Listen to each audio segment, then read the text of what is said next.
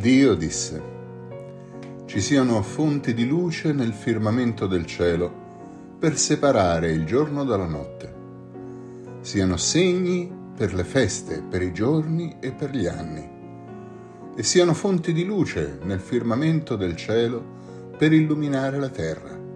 E così avvenne. E Dio fece le due fonti di luce grandi, la fonte di luce maggiore per governare il giorno e la fonte di luce minore per governare la notte e le stelle. Dio le pose nel firmamento del cielo per illuminare la terra e per governare il giorno e la notte e per separare la luce dalle tenebre. Dio vide che era cosa buona. E fu sera e fu mattina, quarto giorno. Dio disse, le acque brulichino di esseri viventi e uccelli volino sopra la terra davanti al firmamento del cielo. E Dio creò i grandi mostri marini e tutti gli esseri viventi che guizzano e brulicano nelle acque, secondo la loro specie, e tutti gli uccelli alati, secondo la loro specie. Dio vide che era cosa buona. Dio li benedisse, siate fecondi e moltiplicatevi, e riempite le acque dei mari. Gli uccelli si moltiplicano sulla terra. E fu sera e fu mattina, quinto giorno. Dio disse, la terra produca esseri viventi secondo la loro specie, bestiame, rettili e animali selvatici, secondo la loro specie. E così avvenne. Dio fece gli animali selvatici secondo la loro specie, il bestiame secondo la propria specie, e tutti i rettili del suolo secondo la loro specie. E Dio vide che era cosa buona. Prima che incominciasse la creazione, all'inizio della creazione, la terra era informe e deserta, ci dice la Bibbia, deserta nel senso di disabitata. E ora Dio, dopo avergli dato una forma nei primi tre giorni, appunto con il sistema della separazione, della distinzione all'interno del caos, ora invece si preoccupa di abitare, di fare abitare la terra, di renderla abitabile, appunto. Ed è interessante osservare che è la terra stessa che diventa feconda di vita, è la terra stessa che è vitale, così come è l'acqua che è vitale, così come è l'aria che è vitale. Sono gli elementi stessi che diventano generatori di vita, che diventano fecondi. Questo è interessante, cioè non è Dio che crea da solo gli animali, capite? Dio rende la terra viva, rende la terra feconda. Perché? Perché l'uomo viene a nascere in un luogo dove già c'è la vita. Dio si preoccupa come agisce come uno che deve accogliere una persona. Ecco, prima di tutto gli crea una casa, gli crea una casa che sia bella, e questo l'abbiamo visto nei primi tre giorni, dandogli una forma, e gli crea una casa che sia comoda, che sia vivibile, che sia abitabile, una terra, un'aria, un'acqua che siano favorevoli alla vita, che siano carichi, pieni di vita in se stessi. Questo è l'unico fondamento possibile di ogni ragionamento cristiano sull'ecologia e sull'ambientalismo. Perché? Perché è vero che è un'espressione della carità aver cura dell'ambiente, aver cura dell'ecosistema, ma tutto questo è in funzione dell'uomo.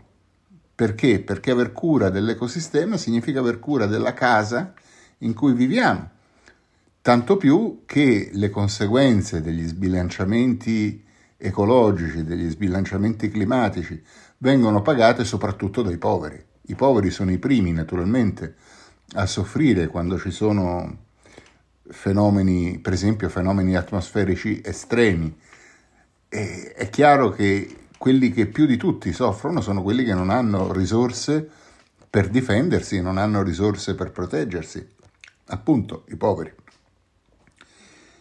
Dunque, eh, aver cura dell'ambiente, aver cura della casa comune, aver cura dell'aria, dell'acqua e della terra, eh, far sì che rimangano fecondi e carichi di vita, è un compito dell'uomo, perché è un compito dell'uomo per l'appunto prendersi cura della casa ed è un atto d'amore.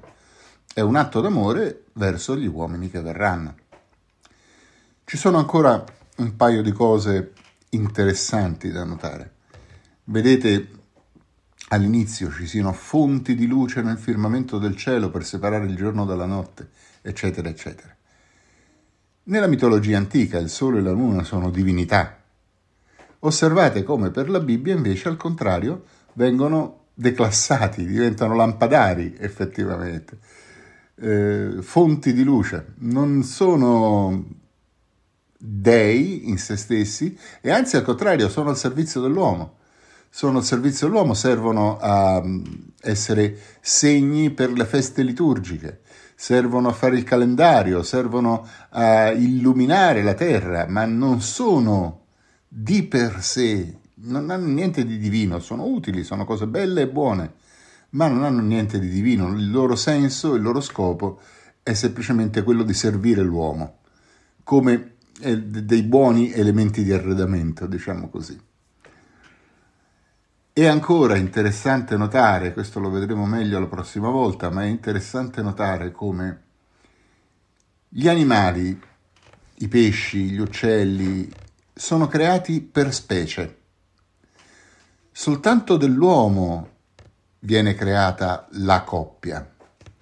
Perché? Perché con l'uomo appare nel mondo qualcosa che prima non c'era, cioè l'identità personale. Prima dell'uomo nessuno poteva dire io. Ecco, l'uomo è il primo essere capace di dire io e quindi proprio per questa ragione è il primo essere che può costituire una coppia. E allora Dio subito comincia con una coppia. Gli uomini non vengono creati secondo la loro specie, gli uomini vengono creati secondo la loro individualità, secondo la loro persona. Ecco, qui appare per la prima volta quella distinzione che è fondamentale tra natura e persona, che è un concetto filosofico difficile da spiegare a parole, ma fondamentale per la vita, fondamentale per noi. Perché? Perché l'uomo agisce innanzitutto come persona, non soltanto come natura. Anzi, molte volte la persona agisce contro la natura. Io per natura sarei uno che si arrabbia facilmente, ma la mia persona sceglie di tenere a bada, per così dire, la mia natura. Lo dico per fare un esempio, in realtà sono molto mite e tranquillo, ma è per capire. Allora, vedete, la, la, la diversità, quello che rende specifico l'uomo, è proprio questo. L'uomo non è creato secondo la sua specie.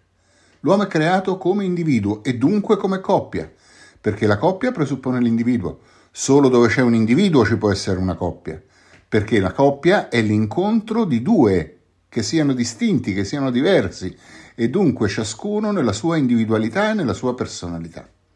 Tutto questo lo vedremo meglio la prossima volta quando cominceremo a parlare della creazione dell'uomo.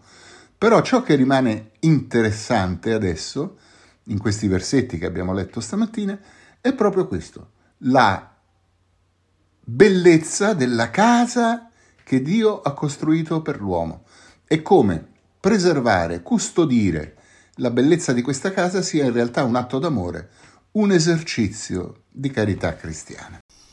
C'è ancora qualcosa da dire su questa casa bellissima che il Signore ha costruito per noi. Ed è che l'ha costruita, per così dire, senza badare a spese.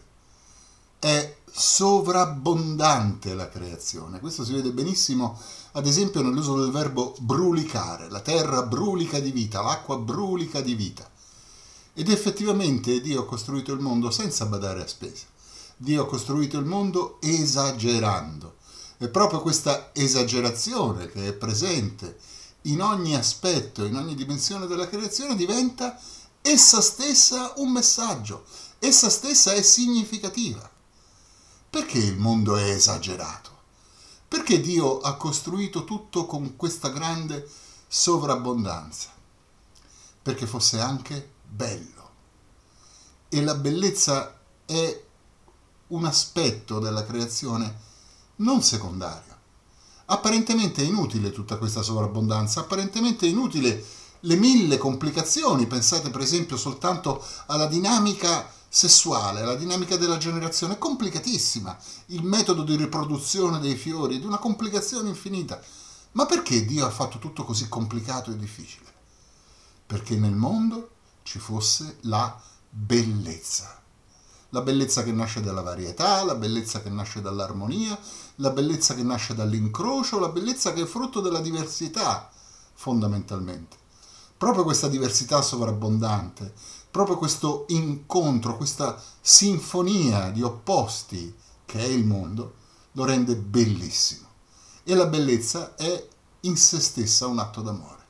Dio ha voluto il mondo bello perché ci ama e perché fosse non soltanto abitabile, ma fosse anche appunto qualche cosa che già parlasse al nostro cuore, già parlasse al nostro spirito di questo amore sovrabbondante di Dio.